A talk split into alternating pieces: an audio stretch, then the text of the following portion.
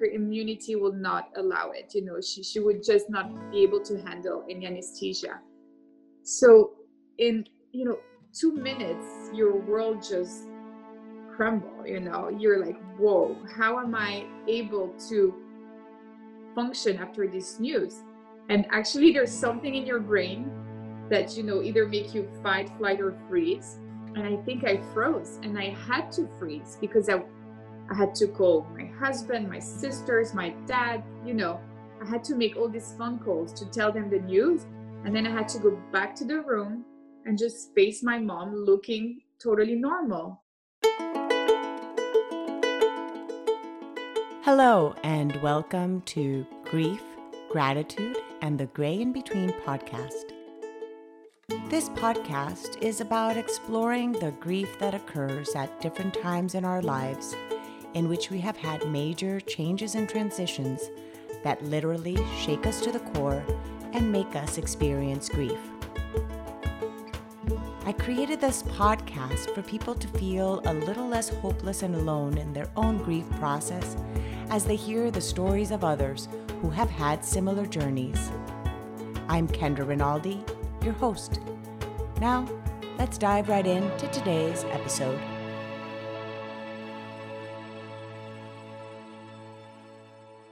Welcome to today's podcast. Today will be just a little different. I usually record these podcasts using an audio format and um, of, of, of yeah of recording today we're doing this via zoom because we know how to roll with the punches exactly right that's how it is so today we're doing via zoom so be a little different because i'm actually seeing the person i'm speaking usually i'm just listening so um so anyway, I have the honor of inviting you all to listen to Patricia Di am I saying it right? Di Yes, Patricia Di uh, story, grief journey today.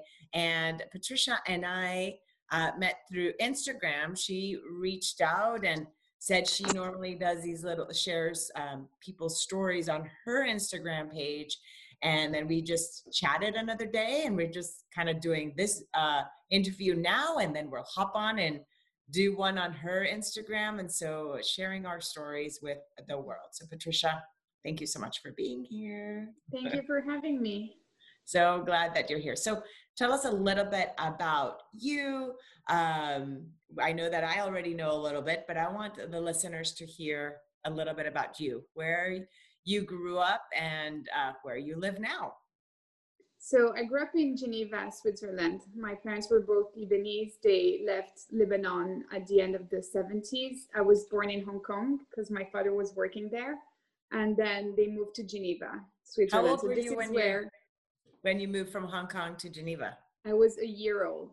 Okay. So I don't really remember Hong Kong, but I have two older siblings and they do have vivid memories of the years they've spent there but yeah so geneva was um, my hometown for 20 years i went to school there i went to college and then moved to london for a few years and then i joined my mom to brazil she was remarried at that time to someone in brazil she had left when i was i think 19 and when I was 23, I thought, you know what, before going, you know, full on in the professional world, I might as well, you know, go to Brazil for six months or a year, learn a new language, a new culture, you know, get some experience. So I moved there in 2005.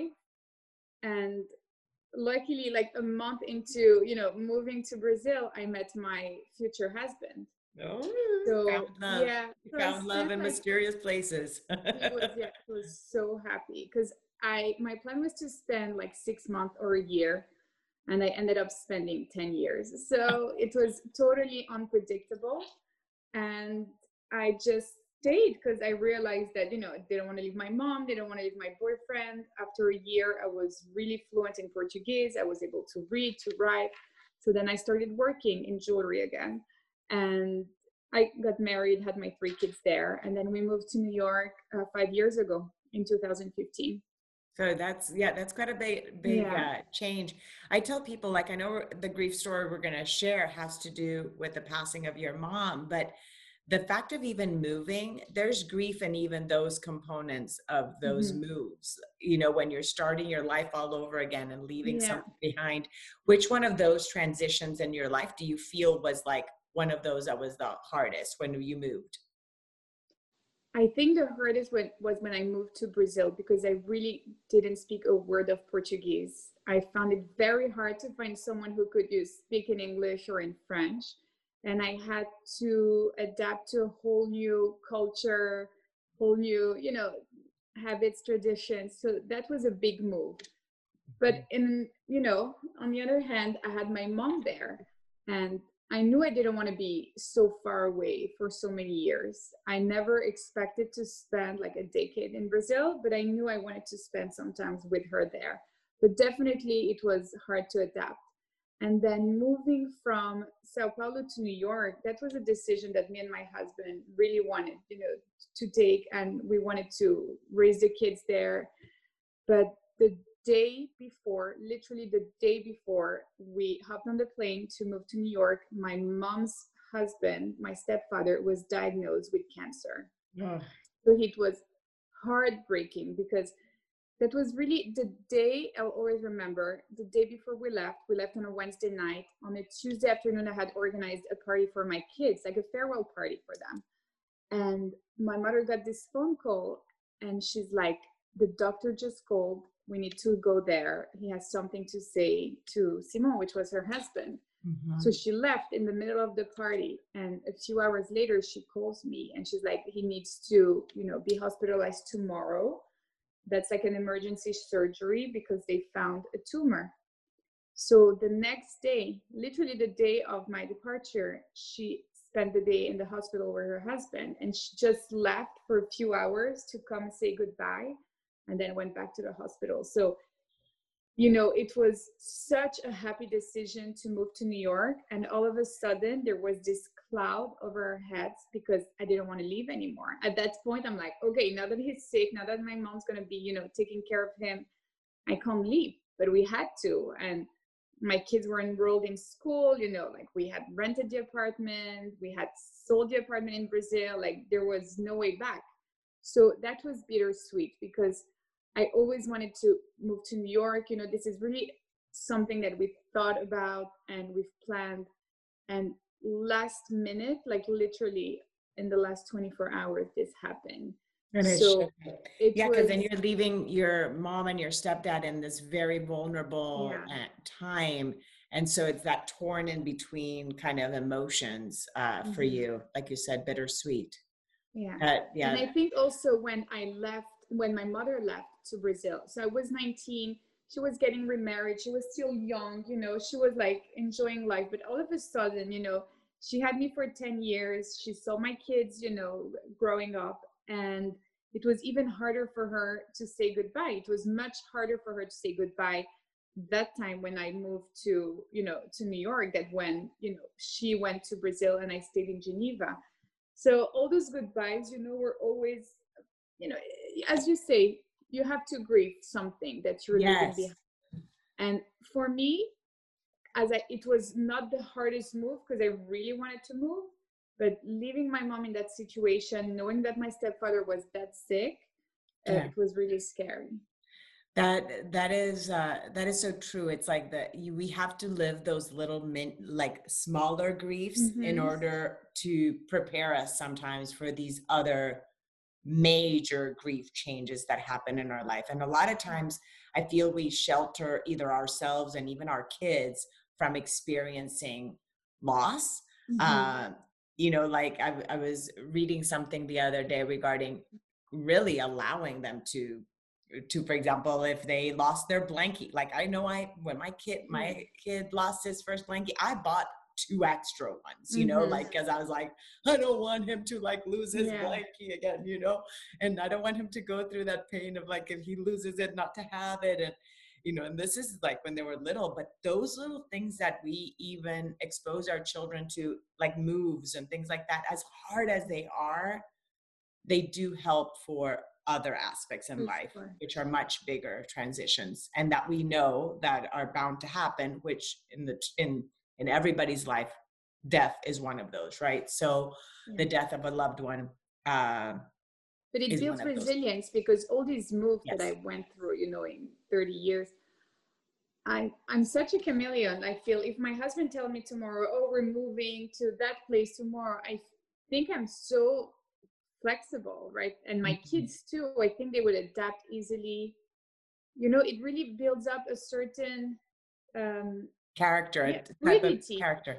Yeah, yeah, yeah, Yeah. Resilience is the right word and is word. flexibility and flexibility too. Yeah, those two words are perfect for this. You're absolutely right.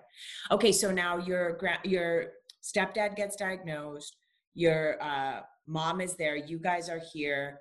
Then tell us a little bit what happened So then my afterwards. stepfather got pretty sick, and for three years, from March 2015 to July 2018, he was he was sick. Like he never had a day where he was uh, cancer free. So for those three years, my mom was her caretaker, but she didn't have us by her side. So it was really all about him all the time. And in December 2017, that was his last surgery. And they kind of close him up and say, There's nothing we can do. It's too far away. The metastases are in his lung. There's really nothing, you know, nothing left. So December 2017, that's when, you know, he had to take the decision of not pursuing any treatment or surgery and really surrender to the truth that he's not going to cure from his Yeah. cancer. So that When, was, when was sorry to interrupt you. When was the where was the original tumor found? I think, in his colon, in the yeah big intestine. So yeah. colon and then had had metastasized to the lungs at that point, uh, three years later, Yeah, two years and a half later. two and a half years later. Okay. December. So at Okay. that point, you know, you have to surrender to the hurtful truth. And then a month later, so January 2018, my mom, you know, she called me one day and she's like, you know, sorry to give those details, but it's like the color of my urine is very dark. And she was always, she always needed a push to go to the doctor. I'm like, you have to go to the doctor, see if it's not an infection. You know, your infection can makes you sick and you can have fever. You have to check it out. She went and she did check it out, and there was zero infection. She was totally fine. They sent her back home. Three days later, she wakes up yellow, like her tone, her skin tone is Jaundice. super yellowish Jaundice. Yeah. Yeah. she goes straight to the doctor again and he's like okay you're going for a pet scan so that was january 11th 2018 and january 12th 2018 he calls her back early in the morning with the result and he said we found a tumor in your pancreas luckily it looks small enough to have surgery so we're going to schedule surgery for the next week. But imagine the shock of getting this news like a month after the final diagnosis of my stepfather. And at that time in the winter, there's three hours difference between Brazil and New York. So my sisters are in Switzerland, so that's six hours ahead, and my mother is in Brazil, so that's three hours ahead. And then it's there's me sleeping and everyone's calling me everyone's calling me and as soon as i woke up and i have to say i will tell you about this i still have like whatsapp anxiety and, and phone anxiety you know i feel like if i don't check my yes. phone i'm yes. my phone and have like a bad news because Oh my gosh.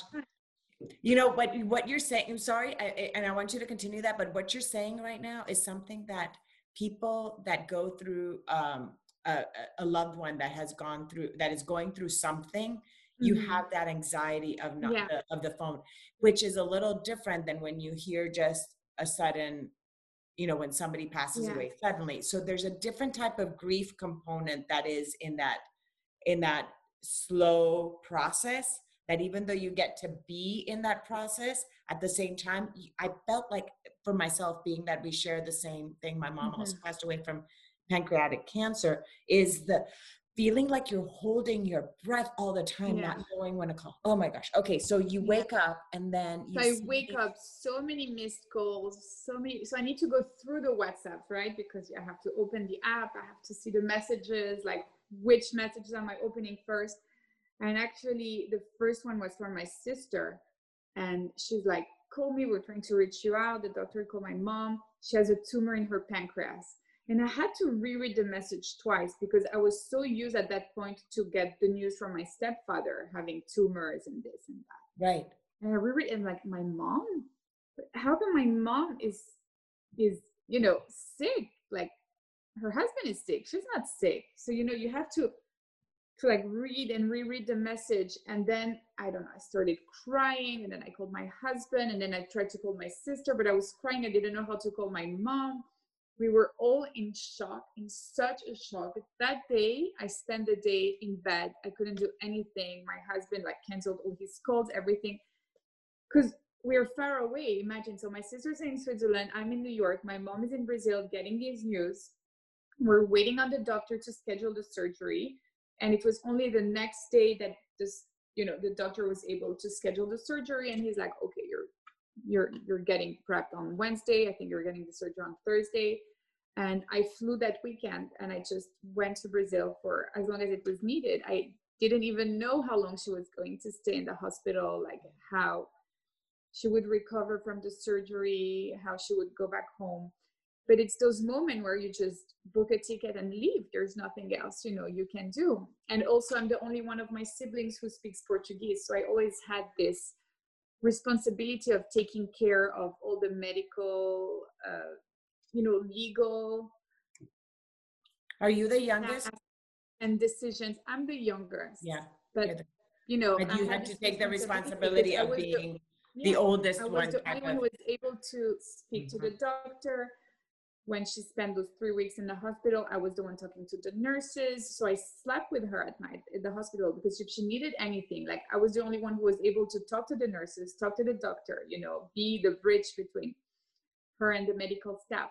So even when her husband was sick, you know, I think I always had this responsibility of being the one in charge of my mom, not of my mm-hmm. mom, but helping her in the decision and talking to as I said, doctors, lawyer, insurance. I always help right. her with.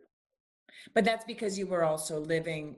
You had been living in uh, yeah. Brazil. You created that other dynamic. Yeah, that was different than the one of your sisters, just because of also you having been the mm-hmm. one to move there.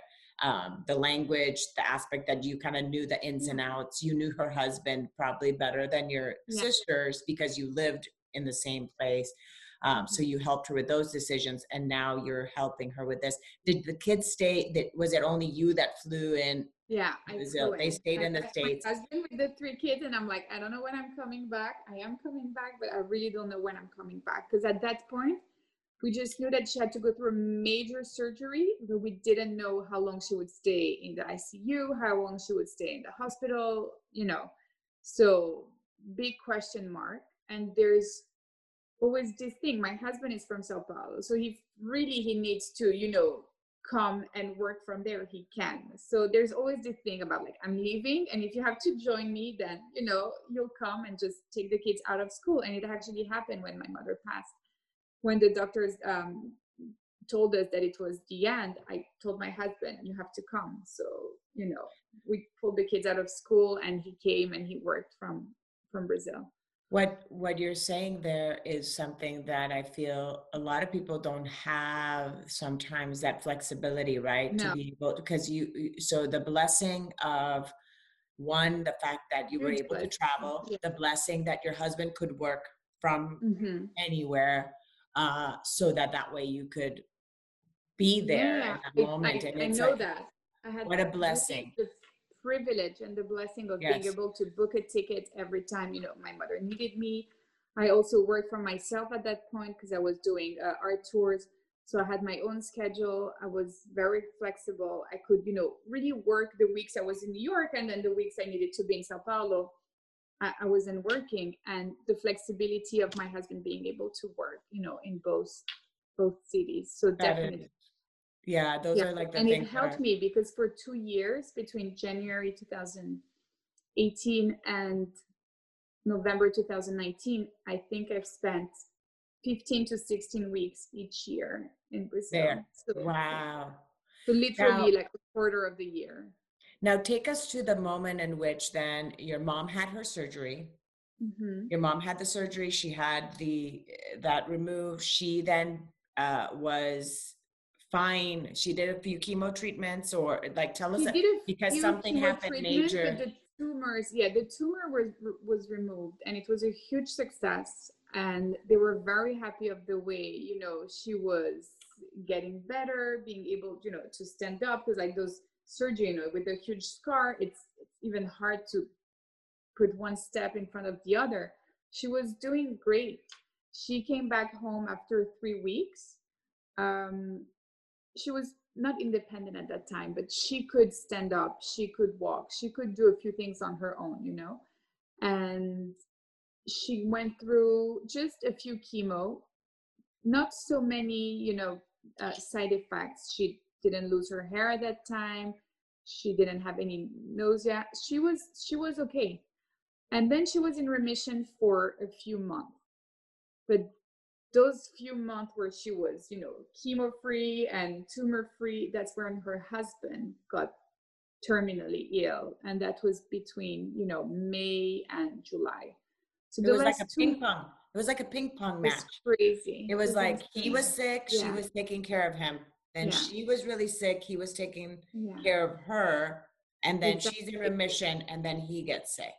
And then he gets terminally ill. So as i said since december we're waiting on that moment to happen you know? And we went to brazil again many times but in july i think beginning of july end of june he was you know really at that point where you know he can hardly breathe he can hardly walk and he didn't want to go to the hospital. He wanted to spend the last days at home. But the last week my mother was telling me he's he's he's been falling you know he's been falling. Like he cannot stand up. He like he stands up he falls but he doesn't want help. So the situation in the last days the last week were was very complicated. And same thing like i took a plane went to brazil and i was like okay if you need help with him i'm gonna help you you know because if he's not accepting any help of anyone else then you know someone needs to mm-hmm. help my mom. And at that point i got there he was barely speaking barely breathing.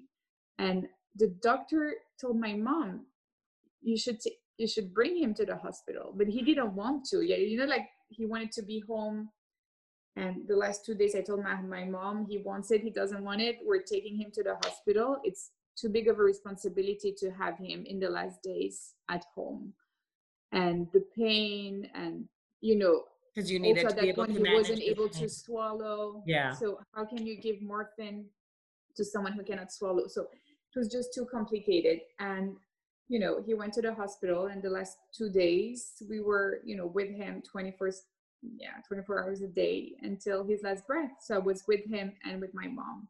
Mm. in the final moments and then i stayed another four weeks with my mom after his passing because she needed to go through you know the burial the funeral the week of prayers that were jewish. So we did shiva for a week and then just all the legal you know things you have to go through lawyers insurance doctors paperwork all that stuff. So i stayed with her those five weeks a week before his passing and then four weeks after. So i was really trying to you know to do as much as i could to help her at that point. That is that is so commendable and just again like that is so beautiful that you were able to be there not only for his passing Yes. but also for her. Um now in those in those moments like while while he was sick, did conversation about what he like the conversation about death come Mhm. up and about wishes in terms of what he wanted, for example, so no conversation with him nothing. Okay, No. how about how about with your mom? I was the one pushing my mom. I was like, try to have this conversation. Yes. Try to. It's like he, he doesn't want to speak about it. It- It's not that it was denial. It was a mix of you know superstition, of culture, of Yes. of just not being a person that opens up, you know, about fears and and anxiety, and maybe a little bit of denial. hmm Now, how about There's something mom? very strong about death in our culture, and you know, we're Jewish, we're Middle Eastern. You don't talk too much about that because you know it might happen, and you don't want to. to Yeah, you don't pronounce the jinx it. Yeah. yeah it's like you you're bringing it's as if you're bringing it about Yeah. us but the reality is that we all are gonna die Yeah. right so it's like it's that thing and that's the reason i know and we'll get to this part too of what what you're doing now in your own grieving process now but um of bringing these conversations more to talking when we are healthy about that and our wishes so that it doesn't become so taboo. People create a birth story right? They want like a birth plan. You're like oh so when i have my child i would like Mhm. this and i want this midwife and i want this and i want my husband to be there and i want that that that and then we're going to play music in the background. Yeah. okay maybe on that particular day it doesn't go as planned that's Mhm. fine but you had some idea of what you wanted your birth to be but it is just so opposite Yeah. to It we is. don't talk about how we want But we don't even talk about sickness. Like you don't even pronounce Yes. the word cancer. You just Yes. don't tell other people that you're sick. You try to hide it. You you try to make it go away by hiding it, but it's just not going away. So I was pushing my mom to have the conversation. She's like, I'm not able to have this conversation. Even for her, I'm not. I'm not even putting this on my stepfather because he didn't want to talk. She didn't want to. She Mm. didn't want to admit like you know yeah confront the reality that it can happen you Mm-hmm. know that it's really happening so they were both kind of let's say in denial but it was a mix of denial and superstition yeah hmm Okay, now he passes away. You stay there for four weeks. yeah Go back to New York, and then tell us then what started happening then with your mom's health a little bit. And also in this time, I want to know too, what were you doing to cope with all these aspects of grief? Like you knew Simone, Simone, Simon, Simon pretty well. Give me a second. My dog keeps on wanting to go. Go on, Simon. okay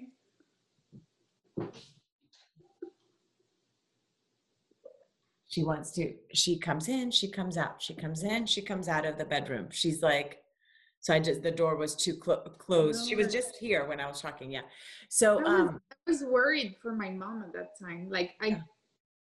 yes i was grieving him but also i was worried for my mom as a new widow with this you know cancer on her mind because she had to go through scans every three months. So mm-hmm. i mean we knew when the doctor told us like there's always a possibility like it can come back. It's such an aggressive cancer you know you're not fully in remission. You're just having you know a few months off to you know to try to cope with the other drama that is i really feel like she got those few weeks you know off just to be able to cope with with the loss.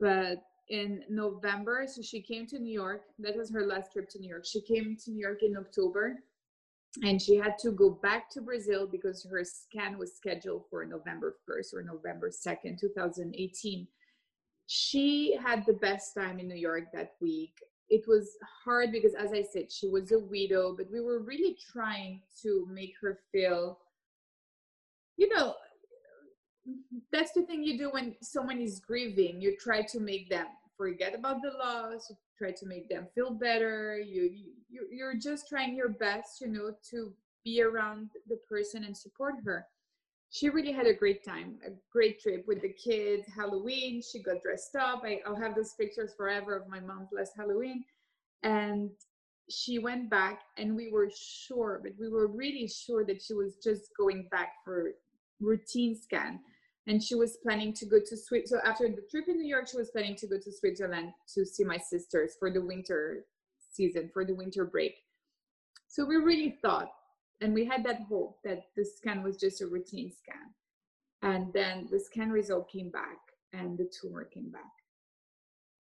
So I had to leave again. I went to I went to Sao Paulo, talked to the doctor, what's the next step? What are we doing? She was just a widow and now she had to deal with cancer all over again and also the chemo he was you know offering that time had the side effect of hair loss and that Mm. was the first time you know she was even thinking about hair loss because i don't know it somehow it makes it more real you know like you see it every day and i remember on that trip in november we went to get her a wig So that was also tough. But I went with her and we chose the wig and you know, she tried it on and did the highlight, changed the color. And then she started her chemo and then she went through chemo from November to June, three different types of chemo. And even if the tumor in her pancreas was shrinking in June, on June 26, 2019, uh, she got the result of one of the scans because it was every two, three months. And they say she had metastasis in her liver. And at that point, it's just, you know, the news that you don't want to get because you mm-hmm. can still keep your hope up, you know, when it's about a tumor, but then metastasis in the liver, that's that's just bad news. And I remember that day, it was June 26. I was dropping my kids to sleepaway camp. So I was, you know, near the buses. The kids were in the buses. So I was able to say goodbye to the kids. They were in the bus, each one in a bus. So I was trying to wave to one, to wave to the other. Then the phone rang and it was my mom. And she told me I have this metastasis in the liver. So I started crying. Mm. And I remember there's a dad that came and he's like, Don't worry, your kids will be no. fine. Oh. So people thought I was crying. I had to put my sunglasses. People thought I was crying because my kids were leaving. And I just got this news. And then I totally forgot about the kids. I'm like, I don't even know that my kids are on the bus. I, I don't, they, that's it. They're gone. They, they're off to camp.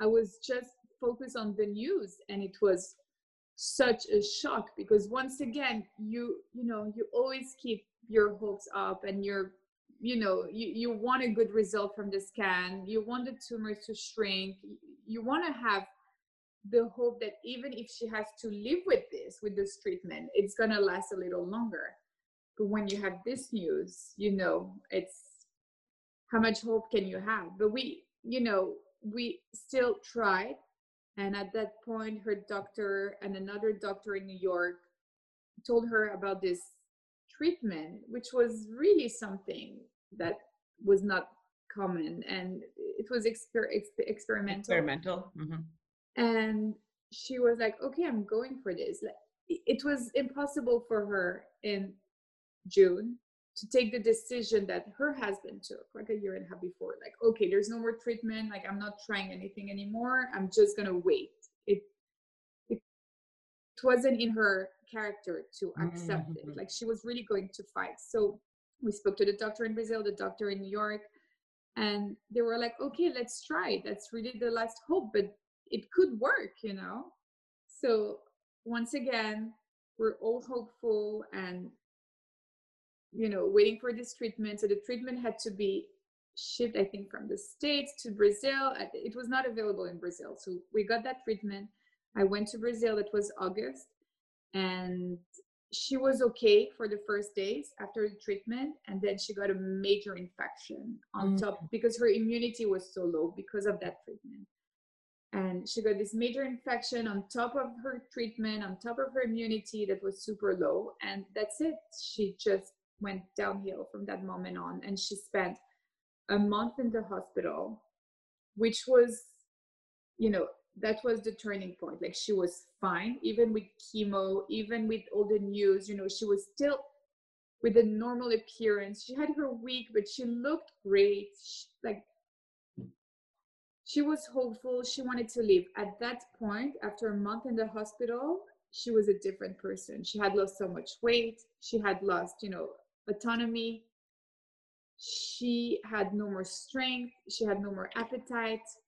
So that's what that was when you know we really looked at her like a sick person. For mm-hmm. this year and a half when she was you know battling with cancer she was normal. Like we knew she was having chemo but she looked normal. She lived normally. She she was fine. But at that point on that's it. That was downhill. And then and that was, was, that was september then so august sorry august yeah. through september that she was so in the hospital of, yeah August to September. Then she came back home for a little bit. Were you in Brazil still? Were you still in Brazil? At that point, I'm like, I'm.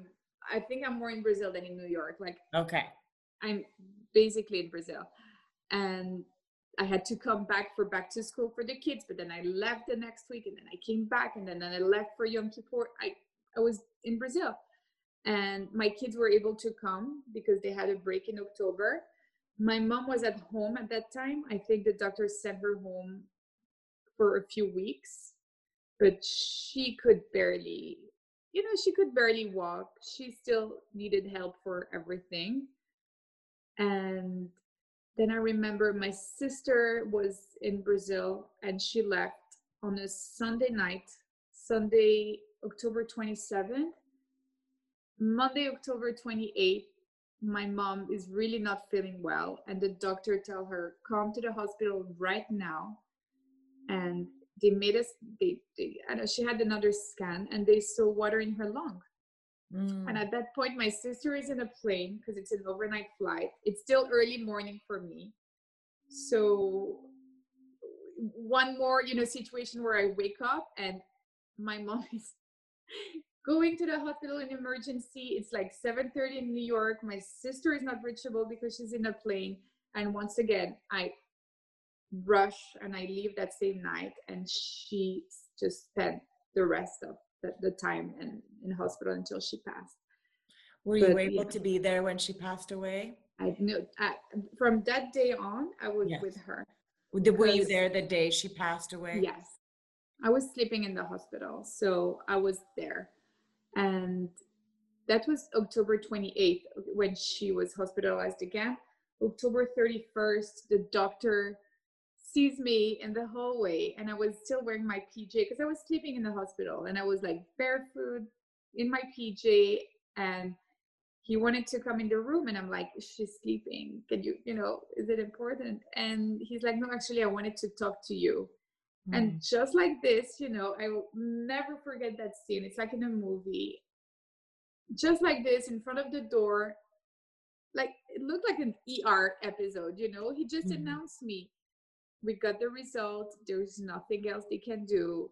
She's way too weak now. The infection has spread. The metastases have spread. She, she cannot undergo any treatment or surgery like her immunity will not allow it you know she, she would just not be able to handle any anesthesia. So in you know two minutes your world just crumble you know? You're like whoa how am i able to function after this news? And actually there's something in your brain that you know either make you fight flight or freeze. And i think i froze and i had to freeze because i I had to call my husband, my sisters, my dad, you know, I had to make all these phone calls to tell them the news. And then I had to go back to the room and just face my mom looking totally normal because I asked the mm-hmm. doctor, I'm like, you're the doctor, you're telling her I'm not, I'm not going through this. I'm not telling her that it's over. And he's like, okay, I'll come back tomorrow and I'll tell her the news. So for 24 hours, I was acting as if nothing had happened you know i was i was just waiting for the doctor to announce it to my mom because I, I didn't have you know the courage and i don't think it was my you know my responsibility to announce her. I mean my responsibility was to support her but to tell her this i i think he needed to to do it. So the next day he comes with a psychologist and my mom request that I'm present. And I'm like, I know what, mm-hmm. you know, I know what he's going to say, and I don't want to be here, but she wants me here. So I'll never forget those two days, October 31st and November 1st. It was just, you know, the minute where your world shifts and and a new reality start to, you know, sink in because you need to prepare and i think this is where the anticipatory grief starts. You need to prepare yourself for a world without her but actually nothing prepares you because i was you know at that point i was trying to you know google life after loss mother loss grief. I was on amazon you know trying to buy books and i was you know looking for podcasts but actually nothing really prepares you for that yeah, because no even even if you read things, mm-hmm. nobody's experience is going to be exactly what you're living. So as much as it's you the absence, it's like you can prepare yourself, Yeah. But she's still here. It's the absence. It's Mhm. not being able to see her, to talk to her, to you know, even the last days where she was not responsive from Tuesday to Friday, I was still in the room 24 7. I was, you know, I was in the hospital. She was still there. She she was unconscious, but she was there. So even those days where I was not able to interact with her, I was still able to hold her hand. She was present. So nothing prepared you to the absence of the Mm. person. Uh, Like Now, she, so she passed away. So this, it, it- when you were talking about the October 31st and then November 1st, I was thinking of how you had just described her being in New York just a year before for Halloween and all those pictures and those moments. So here's a whole year later that it looks completely different. Same month, same year, very opposite emotions going on. So then when, uh, crazy. that's, her- that's exactly what I thought. It's Yeah. crazy what can happen in a year. Yeah. And then I told the doctor, you ruined Halloween for me.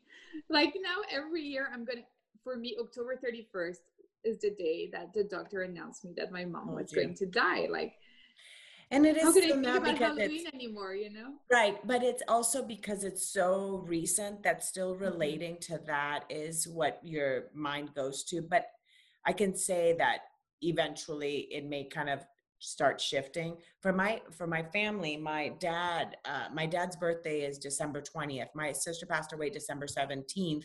Her burial was December 20th. So for many years, my dad would be like, "Why were we celebrating? It today is the day she was Yeah. buried." You're like, "We're like, she didn't die today. This is your birthday too. You know, yes, Mhm. she was buried on your, you know. So it it does weigh for uh, Mhm. you know sometime those kind of things when they happen. Uh, but it do, it will dissipate a little bit as you start experiencing more October 31st that end up filling you with joy um and and then eh, that that memory will just become a little bit more faint in the background of the of the of the doctor telling you the the final. But something something special happened the next day because I was on Instagram and then I saw a very very very good childhood friend of mine had moved to Mexico and that it was November 1st so it was Dia de los Muertos Mhm. and she had just recently lost her aunt to cancer. Her aunt was not Mexican, she was not Mexican but because she was living there she's like, "You know what? I'm just going to honor, you know, my aunt on this day." And you know, I texted her and I'm like, you know, it's really, you have no idea how impactful was your post because, as I said, now October 31st and November 1st were the bad news, you know, the end of the world news. And now maybe eventually, as you said, I'll be able to shift it and be a day of remembrance of my mom and of her passing. Mhm. So I don't know if it's going to happen this year, but my friend was able, you know, to shift and celebrate her aunt on that day. yes and it's So it's, it's maybe having grace and it's having grace and patience and um give me one second. My daughter just started a clarinet lesson. Hold on.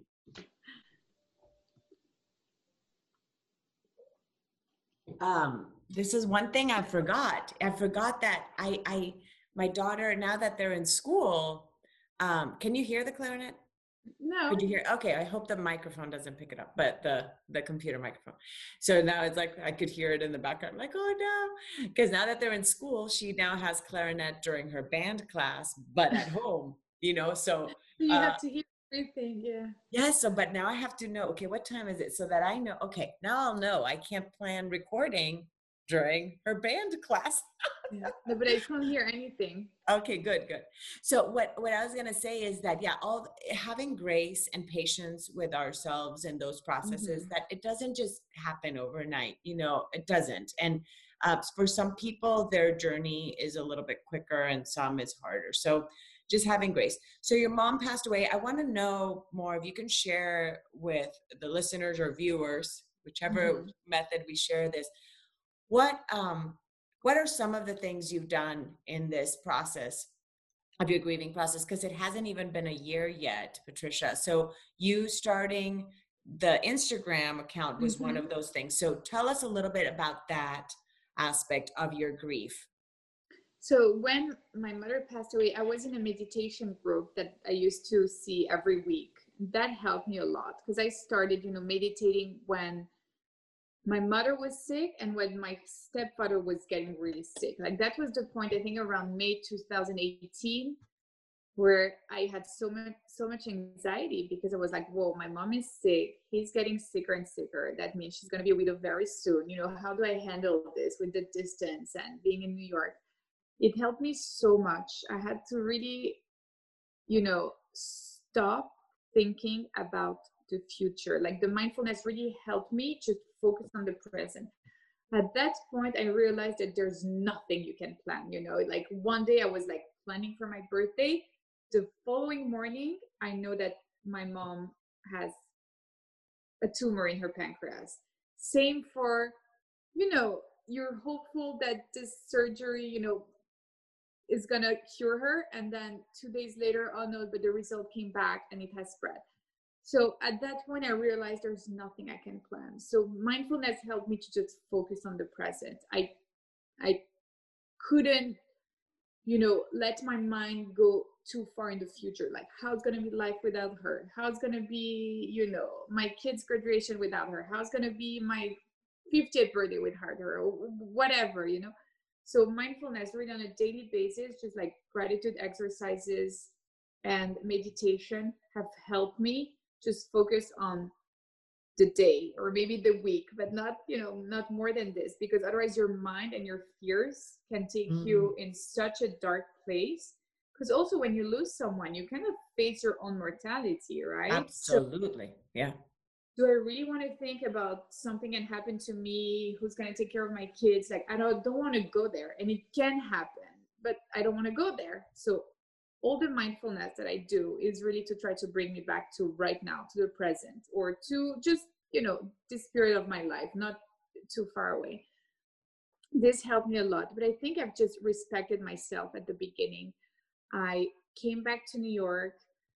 I remember there was, you know, a lunch that I organized at synagogue in memory of my mom. And at the very last second, I'm like, I'm not going. You know, I told my husband, you go with the kids. I'm not able to face 40, 50, 60 people you know, hearing one more, I'm sorry, my condolences, I just cannot doing. So I think at the beginning, I was very respectful of my space, you know, only allowing myself to see the few very intimate friends I wanted to see mm-hmm. and not putting myself in the situation where you have to smile or you have to listen to small talk. And actually, this lasted for a long time.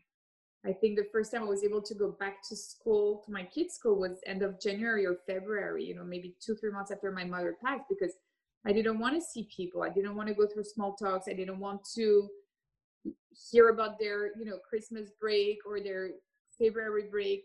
I just didn't want that. So I was very good at respecting my pace, my space, myself. And and then COVID started. And that's like a whole other story because I was happy to be home, but like really, like when it started, I was like, oh my God, this is a blessing in disguise, you know, without obviously knowing about the proportion it was going to take and all the death. But I'm like, oh, finally, I can like not go to work and be home and not have to go to school and not have to say no to all the lunch dinners and social and professional, you know, obligations you have.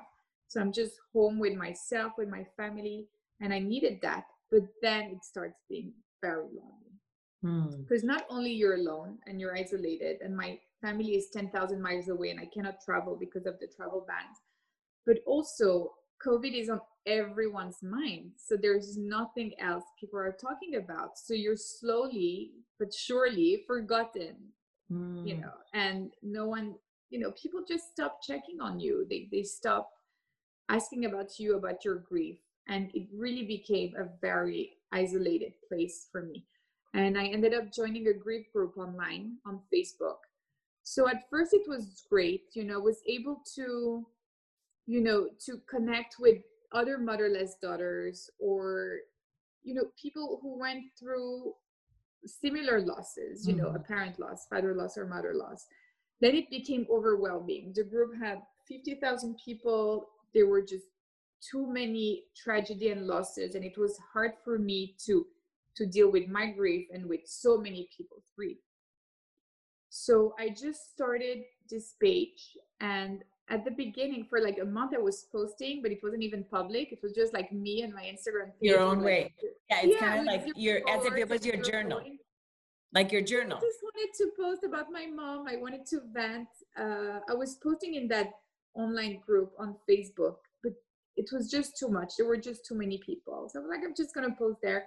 And also want to separate myself from my professional instagram. And i didn't want to see what was happening in other people's life i didn't want to see what was happening in the museums. Anyway everyone was on lockdown. So i wanted like a new start with accounts that i would follow that would be only about grief. Like this is what i needed at that point. I needed to connect with people. I needed to share my story. I needed to find an online support because i was not getting a physical support. And a few weeks later i was like okay let you know let me try to make the, the account public and i did and i even announced on my other instagram my professional one that i was you know taking a time off. Anyway i'm not able to work for maybe another year now. I, so i was going to focus on the online grief community and it really started like this you know like posting about my mom you know putting some quotes. I never planned about you know having lives or talking to other people but it happened naturally because naturally you dm someone then you chat with someone then you realize that oh that person lost her mom two days before me. Oh this happened that happened. And organically you're starting to listen to other people's stories and it's healing for me to listen to them but it's also healing for them to share. And at that point i realized that sharing your story is not for you know the recognition on social media or for gratification. It's really to help someone else. And it started with a podcast that i had done with uh, a therapist. She wanted to you know to interview me about grief and loss. And then i had such a feedback even from you know friend of mine who never went through loss but they were like oh this is so eye-opening to know how to deal with someone who's grieving. So then with that same therapist i you know we ended up scheduling a live to have like you know the feedback from from the podcast and to answer more questions. And it just started. And then i was like you know what? I want to listen to your story and i want to listen to your story. And i was just you know reaching out to to to accounts that were so helpful for me. But then also people started reaching out to me. I'd like to talk about you know the loss of my dad.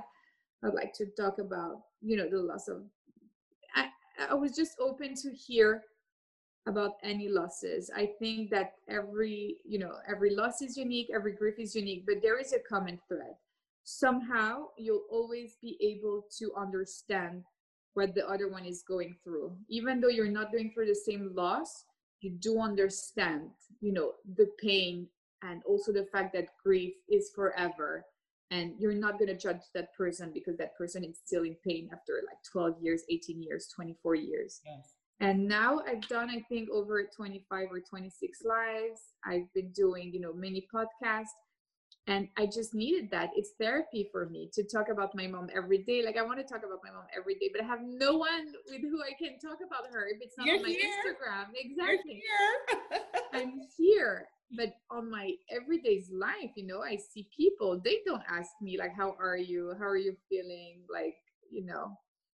Is so it- definitely it was it started as a therapy it started as a, a need to talk about my mm. mom then it's ended up being a way to share my story and then to listen to other people's story and then just give a platform.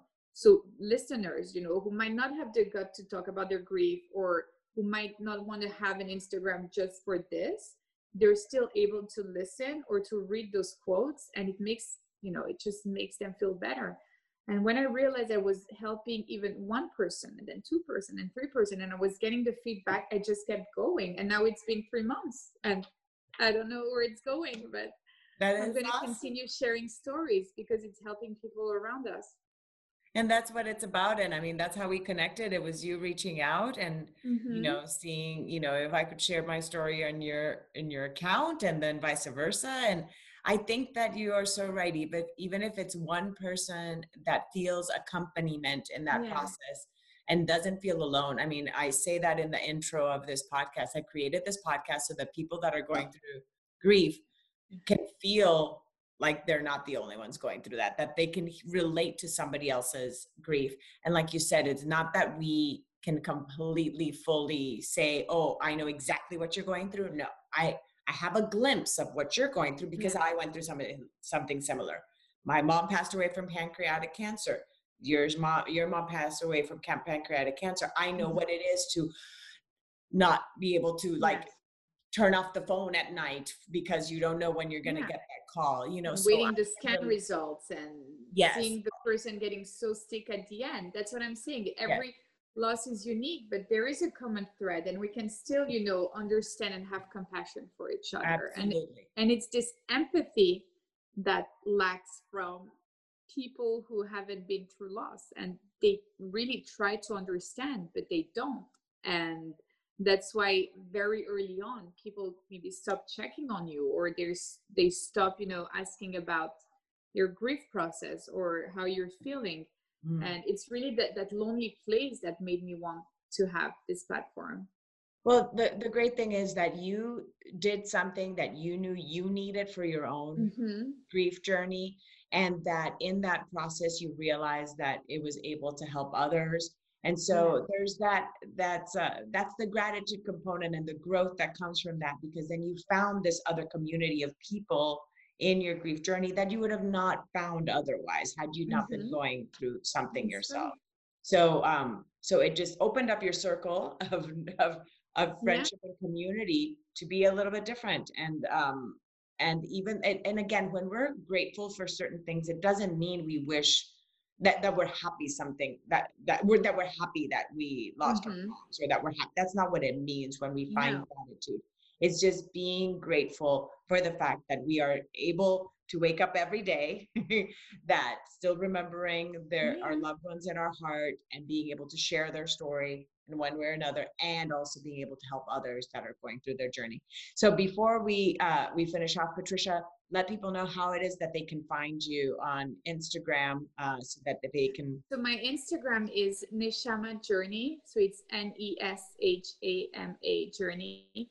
And neshama means soul in hebrew and after my mother passed i realized that we could still have a connection between our souls. And now we're on you know on our own journey. I'm sure her soul has her own journey now in the afterlife and my soul journey is still here in this realm but there's still a connection and there will always be a connection. So that's Beautiful. like the back about the soul I love, I love that and i will put the i'll put it on the um on the show notes too. Uh I appreciate you so much. Thank you so much Thank for sharing. Thank you so much, Kendra. Your story. One thing, what is your mom's name? Shelly. Kelly? Shelly. Kelly. How do you no, pronounce Shelly. S H E L L Y. Oh, Shelly. Oh yeah, Shelly. Yeah, Shelly. Okay, Shelly. Shelly. Okay, just the because I know it, we talk about our mom, mom and then we forget. Yeah. Like, hey, there, there was a name. So Shelly. Thank you for Shelly also for bringing you to this world as well and the person that you are. And that uh, even though you know she's passed on she gave you certain tools even in the time that she was alive mm-hmm. to be able to give you that gift of being able to grieve in such grace as well and give to others. So thank you to her as thank well. you so much kendra. Thank you. thank Bye. you bye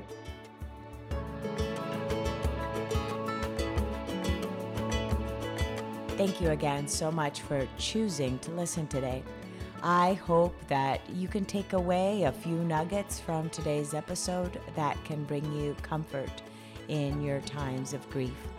If so, it would mean so much to me if you would rate and comment on this episode.